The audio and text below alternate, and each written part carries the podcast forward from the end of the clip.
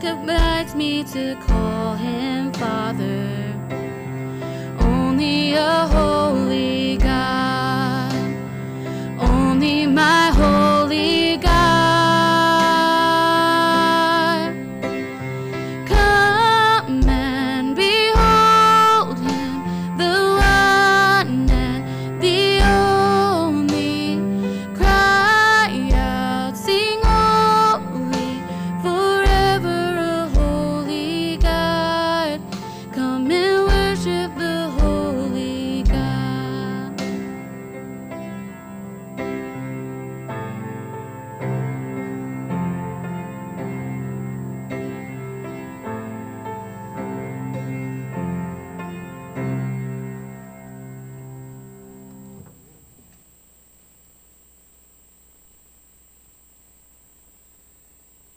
you, Kathleen. Let's make sure I'm turned on right correctly there. Thank you, Kathleen, and Jacob there too.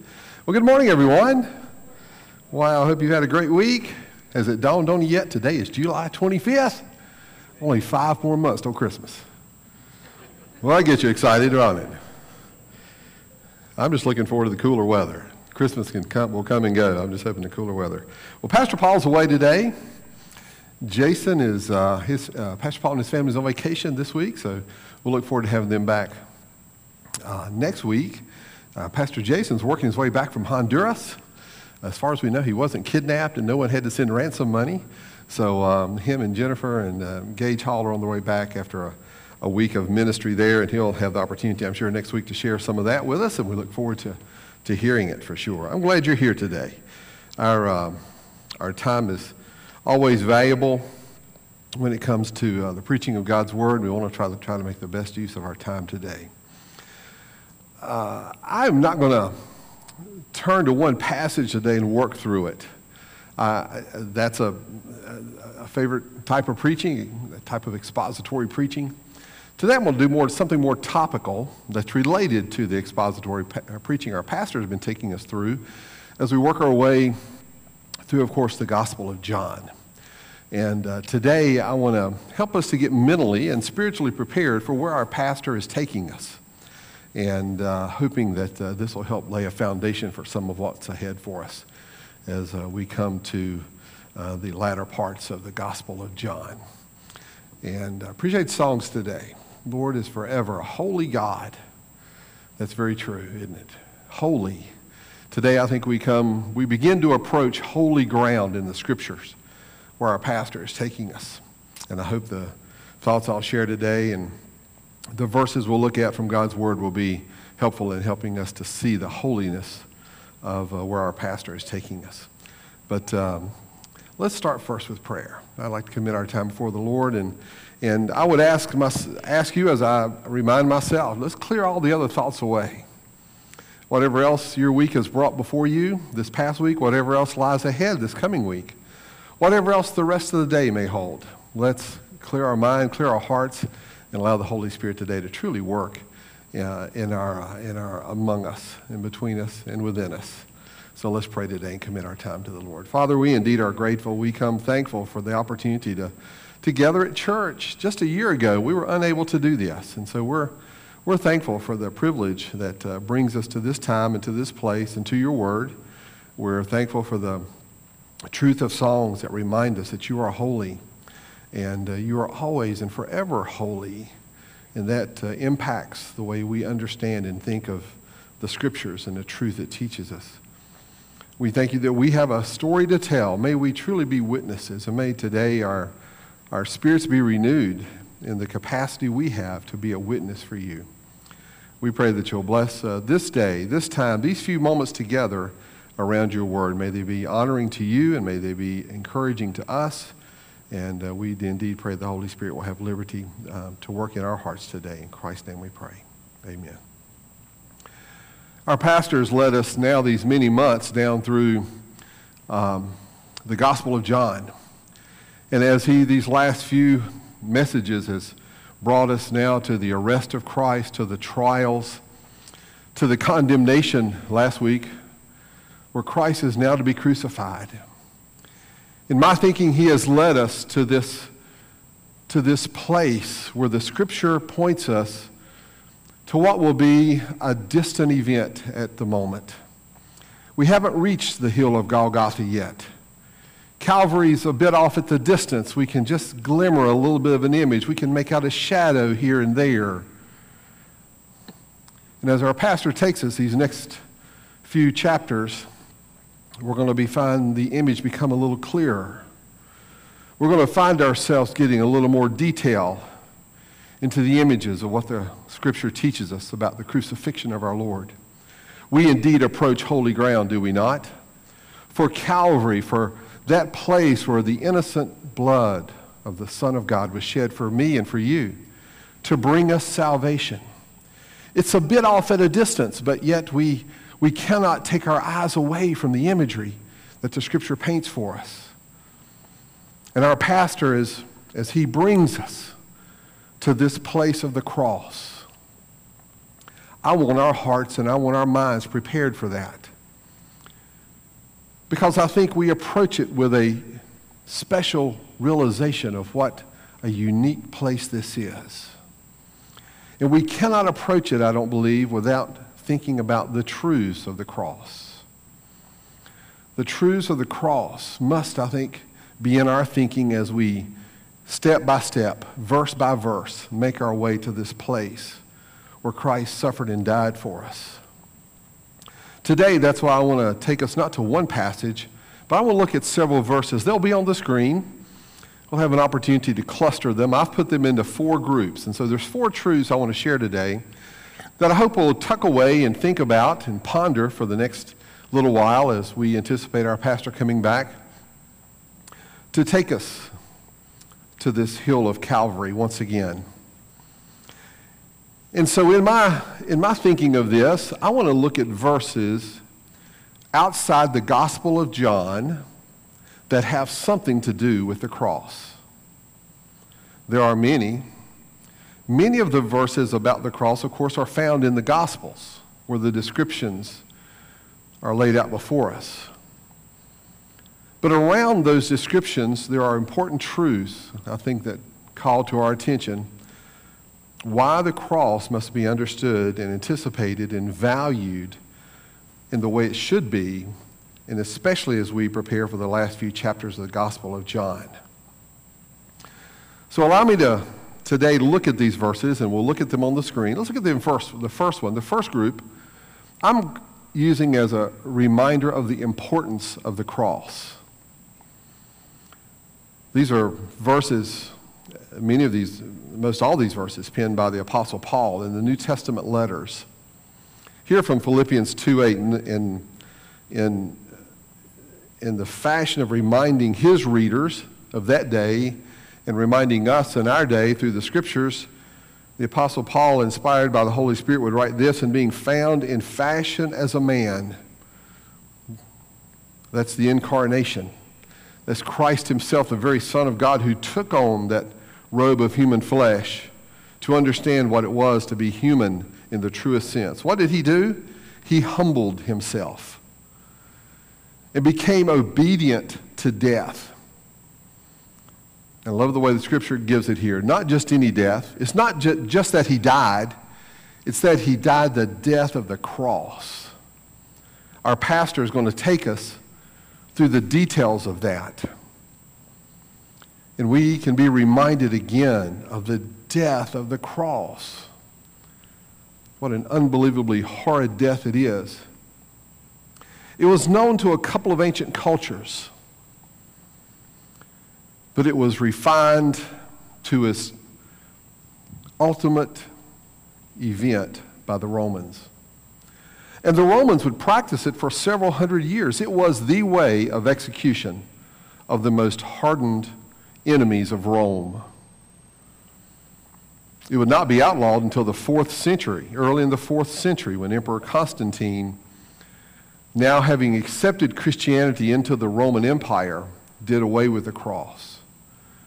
But prior to that, it was not unusual at all for, for those who claimed to be followers of Christ to themselves be crucified. And Nero, in the middle of the first century would even crucify Christians cover their body in oil and set them on fire. It is impossible for us to even begin to imagine the torture and pain of the cross. And as we remember the cross, the hill of Calvary, let us remember that Christ humbled himself. Colossians, the Apostle Paul again writes to another group of Christians here and says, having made peace through the blood of his cross. What peace? The peace that was between us as humans, sinful, degraded, and a holy God, forever holy. Christ made peace between us. He became that intermediary so that he could bring us to God the Father. He made peace through the blood of his cross by him to reconcile all things to himself. We speak and we speak rightfully from the scriptures of the redemption of humanity, but let us never forget all creation will one day be redeemed, put back in its proper place, the new heaven and the new earth.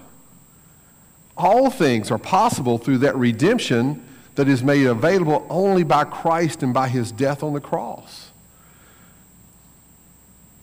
We live in a sin cursed world, don't we? Humanity has shown its debauchery and perversion. Even the earth itself, the scripture says, groans because of the sin curse cast upon it. And we see evidence of that all around us we see that things are aging, things are rusting, things are decaying, things are debilitating over time. We understand the path of decay that the earth is on and that our bodies are on. But we can have a rejoicing heart, a rejoicing spirit that Christ made peace through the blood of the cross so that we can have that right relationship with God the Father as we put our faith and our trust in Jesus Christ our Lord. To the Ephesian church, Paul would write this, and that he, Christ, that he might reconcile both, uh, both to, I'll talk about them in just a moment, unto God in one body by the cross, having slain the enmity thereby A couple of important words in this verse, particularly to us today. The word reconcile, it's an accounting word.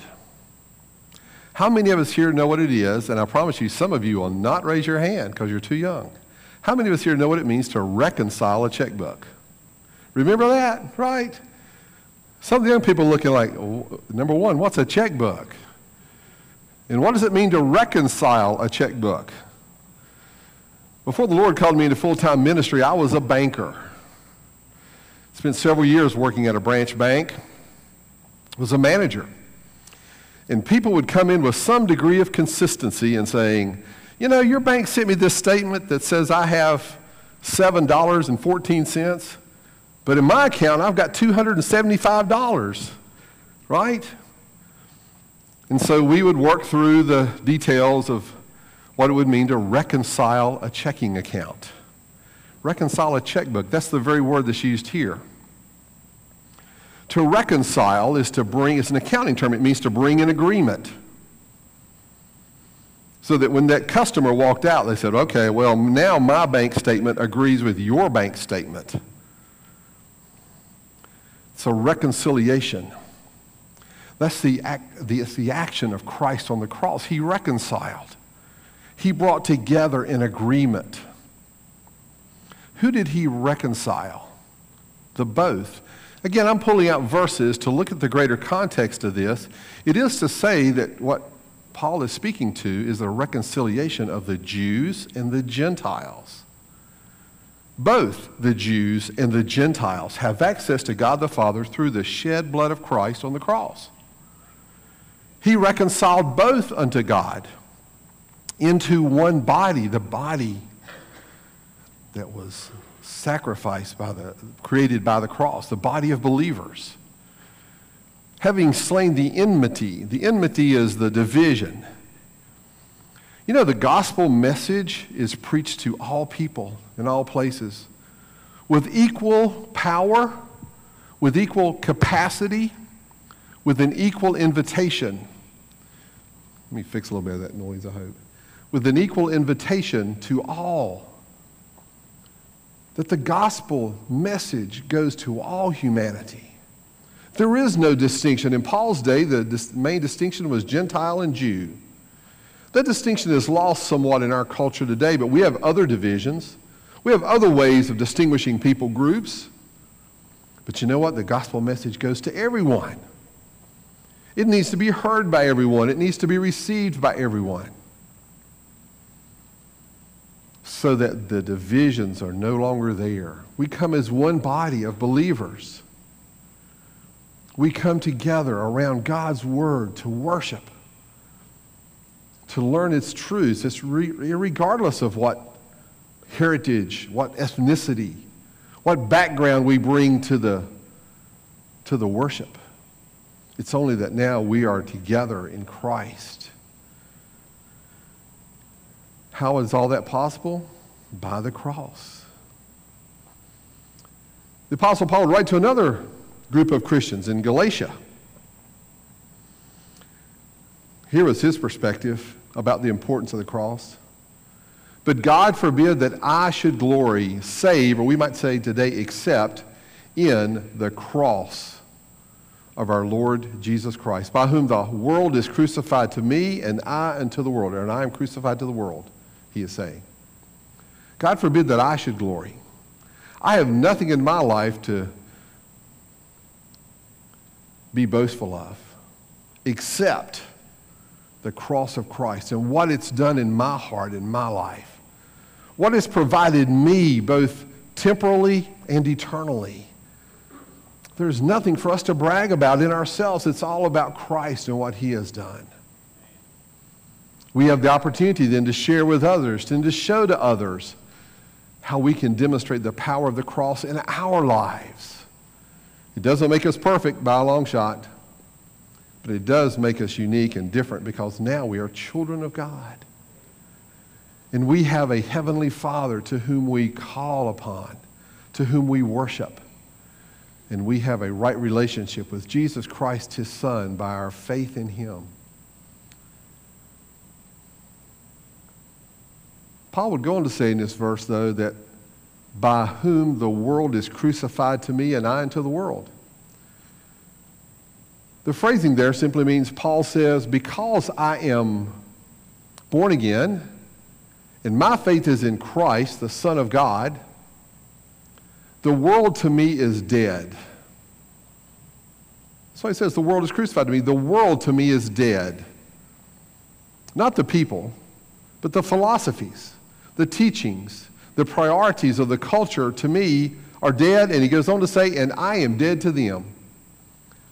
They don't have an influence on me. What we as Christians are called to do, I think, is the same pattern that Paul presents to us. We need to see the culture of the world as dead to us. Do we have anything to gain from their movies, their TV shows, their music? Their philosophies. We have nothing to gain from them. They are dead to me, and I need to be dead to them. Because what drives me, what motivates me as a Christian, we should say, is the cross of Christ and the gospel message that needs to be heard, needs to be proclaimed. No, we are different and called to be different.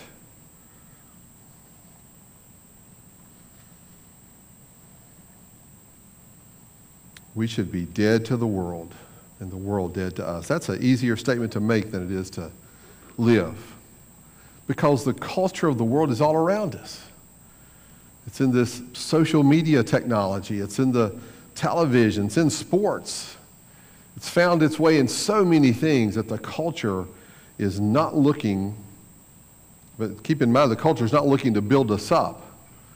It's looking to get us to conform to conform to their way of thinking, to conform to their perversions, to conform to their philosophies, to conform to their priorities. And we need to keep in mind the world is not our friend. And we need not be a friend to the world. Again, I'm talking about the philosophies and the teachings. And when Scripture calls us very plainly not to love the world, if any man love the world, the love of the Father is not in him. I think from the importance of the cross in these few verses, we can, we can proclaim a commitment. I want to put a commitment with each one of these truths. So listen carefully. The commitment of the importance of the cross, by the commitment of the importance of the cross, I will commit to the essential importance of the cross where the innocent Son of God died for the sins of humanity to fulfill God's redemptive plan of salvation. Will we commit to the cross? We see crosses in lots of places. We have one embedded in the window at the baptistry. There's one in the lobby here at our church. We have a cross on the Christian flag. What we dare not begin to think about those crosses is they are in some way something like a lucky charm. Because they're not. They're to be reminders of the price that was paid for our redemption. That our salvation was completed by the blood of Christ. And the cross should always point us to that gospel message. So we see the importance. I want us to see in another letter, another couple of places Paul would write about the preaching and the power of the cross.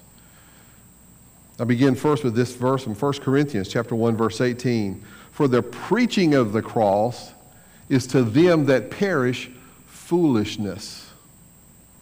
That's a very plain statement, isn't it? To people who are on a destination of their own making, living the life the way they want to live, having no desire of God nor the things of God, what is the preaching of the cross? Foolishness.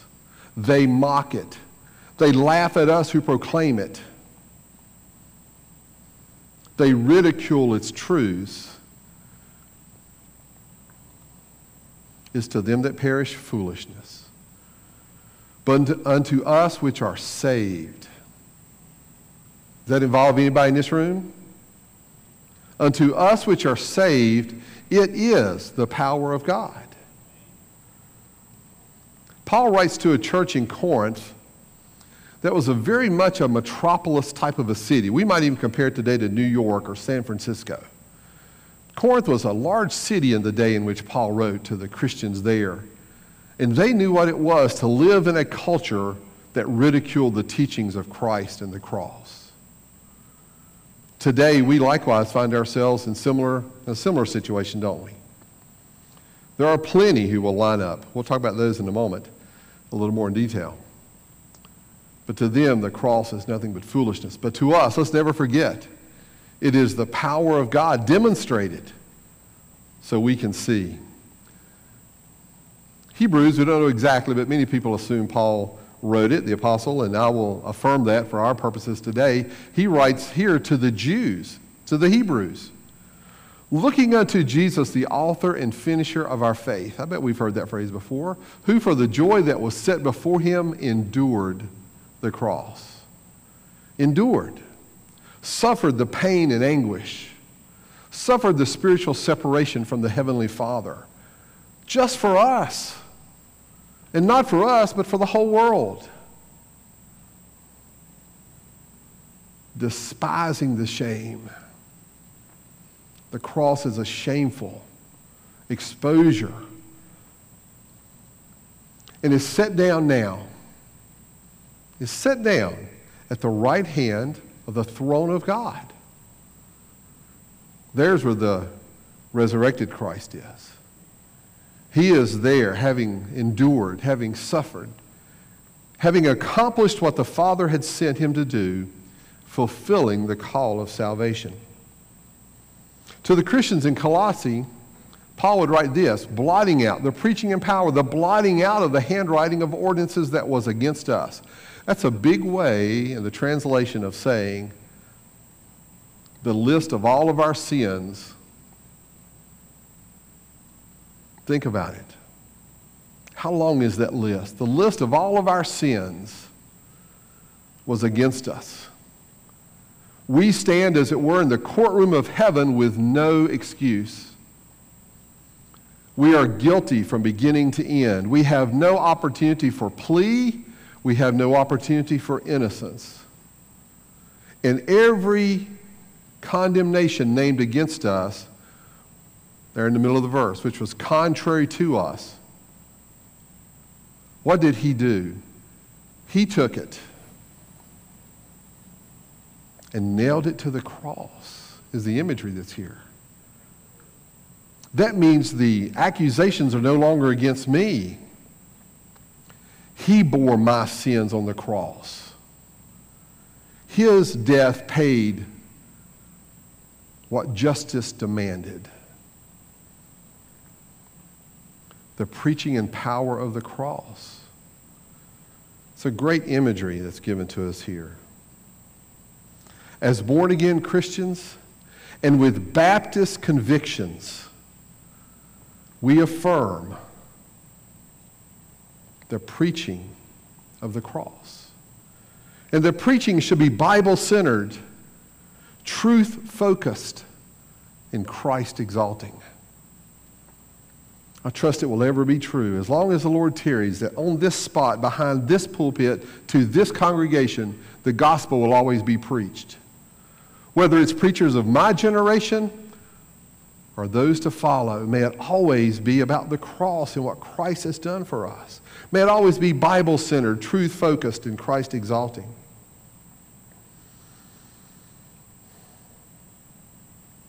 That's necessary because we all have sinned. And we are all in need of salvation. And we're all welcome to the cross to receive salvation. What's our commitment to the preaching and power of the cross? I will commit to hearing the cross preached and the power of God's salvation proclaimed everywhere to everyone.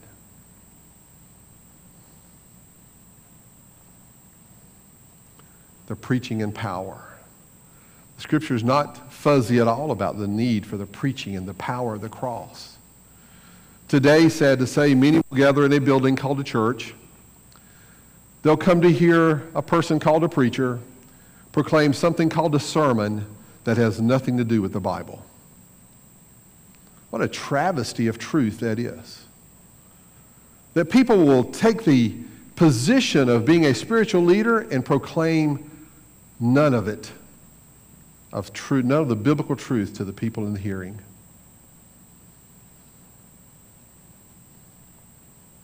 the power and the preaching of the cross needs to be a priority for every church. The enemies of the cross. One verse here from Philippians. Again, Paul writes to the church in Philippi For many walk, of whom I have told you often, and now tell you even weeping.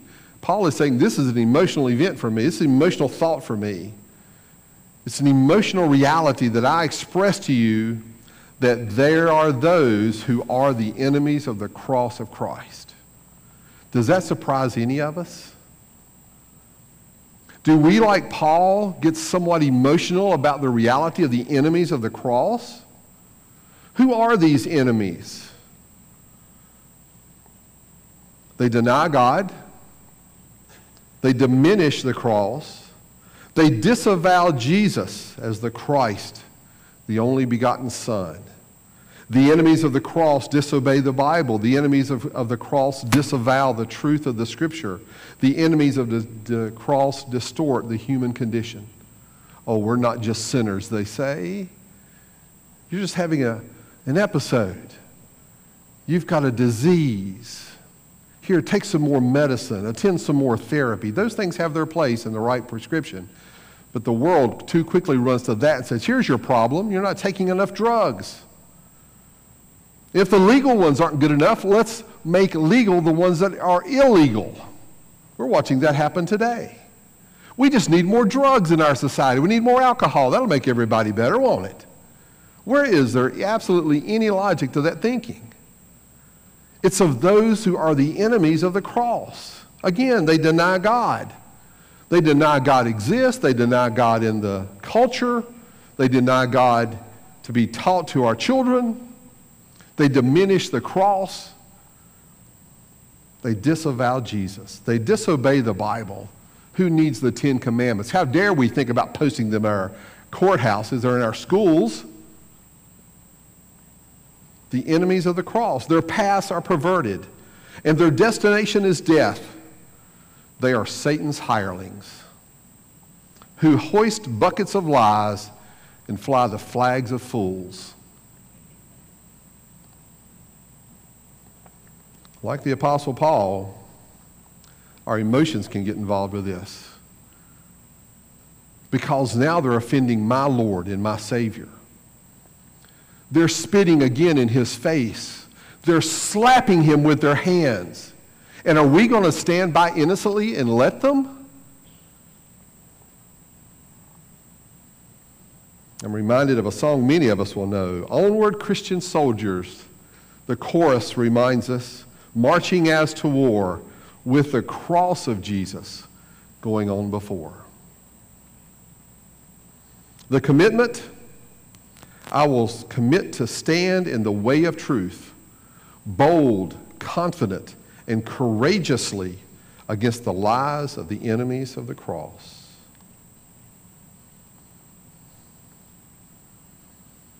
The importance of the cross, the preaching and power of the cross, the enemies of the cross are all essential truths to understanding this hill we make our way to.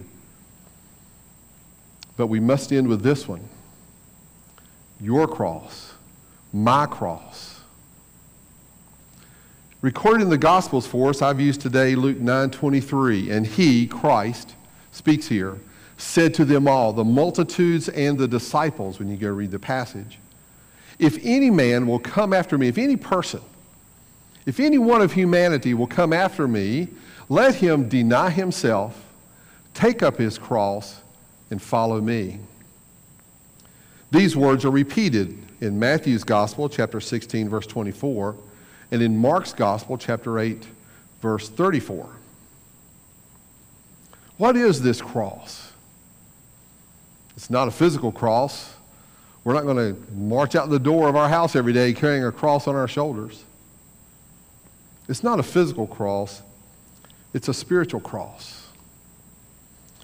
The cross here, and sometimes it's been interpreted as being a great burden. We even have songs that speak about I'll take the I'll trade the cross for a crown, like it's a burden. I'm going to give you this and you give me that. I think that imagery may have some may have a little bit of truth in it. But I think the greater reality is the cross is a spiritual symbol of our commitment. So we must ask the question, do we have a cross? Yes, if you have realized your sinful and lost condition. And you have humbly repented of your sin before God. And you have received the free gift of salvation through Christ. This free gift of eternal life that's given to us. You have a cross if you have realized, repented, and received. You're not just a Christian. That term gets thrown around with all reckless abandon quite frequently.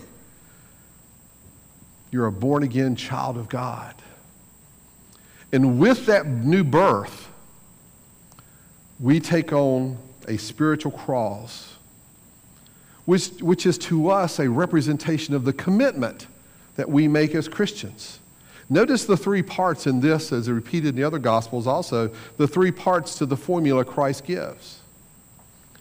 If you will come after me, if you will follow me, if you claim by voice and by action you are a disciple of Christ, then here's the three part formula deny, your, uh, deny yourself. Deny yourself. Okay, let's be honest. We can say no to anybody but ourselves. Can't we? We can talk ourselves into all kind of things. We justify ourselves, we deceive ourselves is what we do. Christ knew that. Deny yourselves. Take up that cross. Let me tell you the, the meaning of take up is not the meaning of going to pick up a suitcase and carry it with you. That's, that's picking up. That's the way some people, I think, interpret it. The word here and the phraseology here means to lift up, to hold it high. So that others around you can know there's something that you're doing different. Lift up that cross. And then follow me. And then, then are you ready? Once you've denied yourself, once you've lifted up your cross and say, My commitment is true. Once I've done that, then Christ says, Follow me. A lot of people, a lot of us, a lot of times I have claimed to follow Christ and have not done the first two things. The scripture is very plain. It's, it's said three times, and it's always said in the same phraseology to deny ourselves, take up our cross, and follow me. I pick this verse over the other two because in this occasion, the scripture uses the word daily. That's it. It's daily.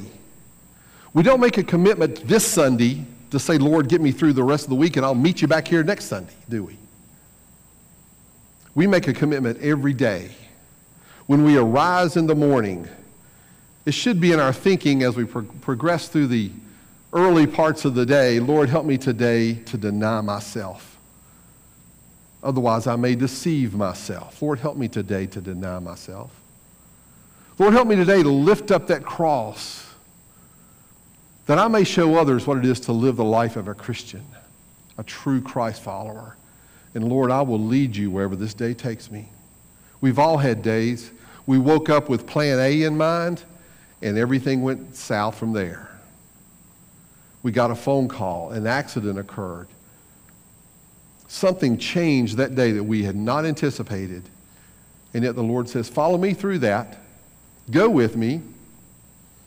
And He gives us the opportunity to make a commitment. I will commit to daily denying myself taking up my cross and following the living Lord Jesus Christ. Indeed, the power, uh, the importance of the cross, the preaching and power of the cross, the enemies of the cross, your cross, my cross. I think those are truths we need to take with us as we, verse by verse, make our way to the hill of Calvary. So that when we again anticipate what the scripture teaches about Christ on the cross, we'll be ready not just to go to Calvary, but then to turn and walk away from Calvary. Because our intent is not to spend time there.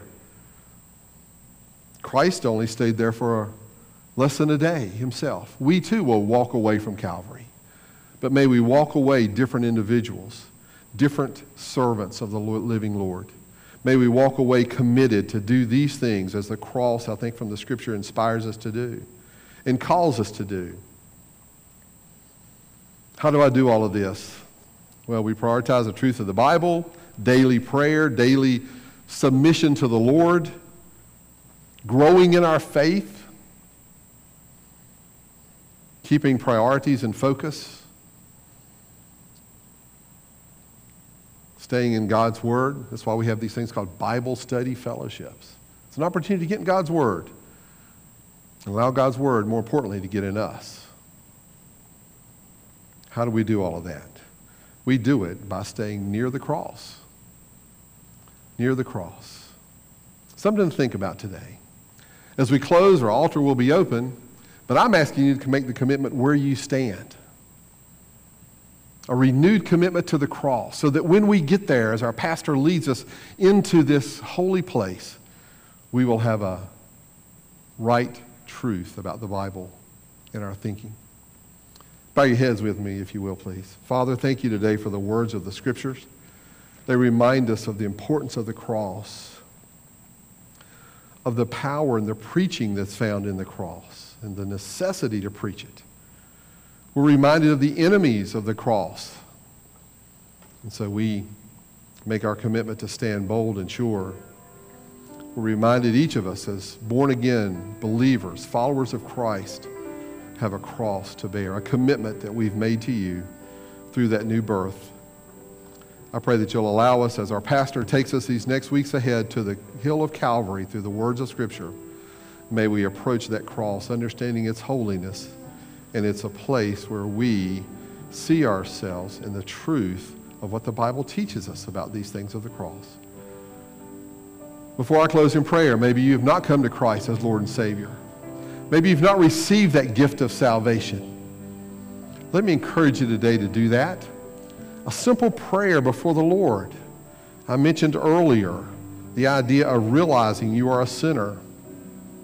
It's a prayer to pray before the Lord. Father, I realize I'm a sinner, condemned in my sin. From there to repent, Lord, forgive me. From there to receive, Father, I accept Jesus Christ as my Lord and Savior. If you've made that special prayer today a part of your thinking, a part of your life, then by the Scripture's authority, receiving Christ gives you new life, eternal life, spiritual life that can never be taken away. You are born again. If that's true for you today, I hope you'll take a moment after the service is over and catch up with me. I'll be down here at the front for a while, and, uh, and let me share that moment with you and pray with you. But I want all, all of us who name the name of Christ to make a commitment in this moment of silence and prayer before we sing. Father, bless our hearts today. Bless our minds to the thinking of the scriptures. Bless our lives as we seek to deny ourselves, take up our cross, and follow you. In Christ's name we pray. Amen. Let me get you to stand.